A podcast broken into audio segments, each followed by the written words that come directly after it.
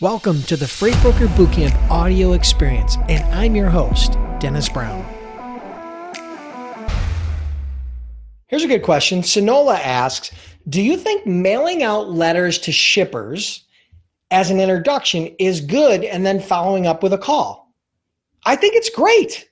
I think direct mail, sending a letter to a prospect, can be an incredible way to differentiate yourself because most brokers don't do it if you've followed me at all, you know I'm big on differentiation, being different. Very few brokers will mail a letter to a prospect before they call them. And here's why number one, it takes time.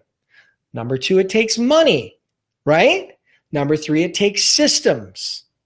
Number four, you have to get past your fear of rejection.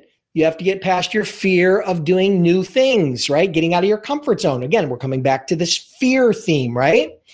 And so, yeah, I think mailing a letter out, a simple letter that might cost you what, 50 cents for a stamp and, you know, might cost you a dollar when you factor in your envelope and your paper and your printer and your all that cost, cost you a buck.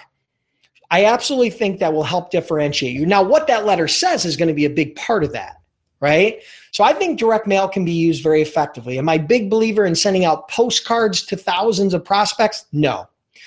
But if you were to send out 10 or 20 or 30 or 50 a week very strategically and they were customized and it was well thought out and then you followed up with phone calls on all those, I think you would increase your connection rate. I think you would differentiate yourself and I think that you would liquidate whatever cost that you invested into that. So that's a great question. Thank you for asking. Hey, thanks for tuning in today. I'm humbled that you allowed me to be a part of your day. Now, subscribe to the podcast so we can do this more often.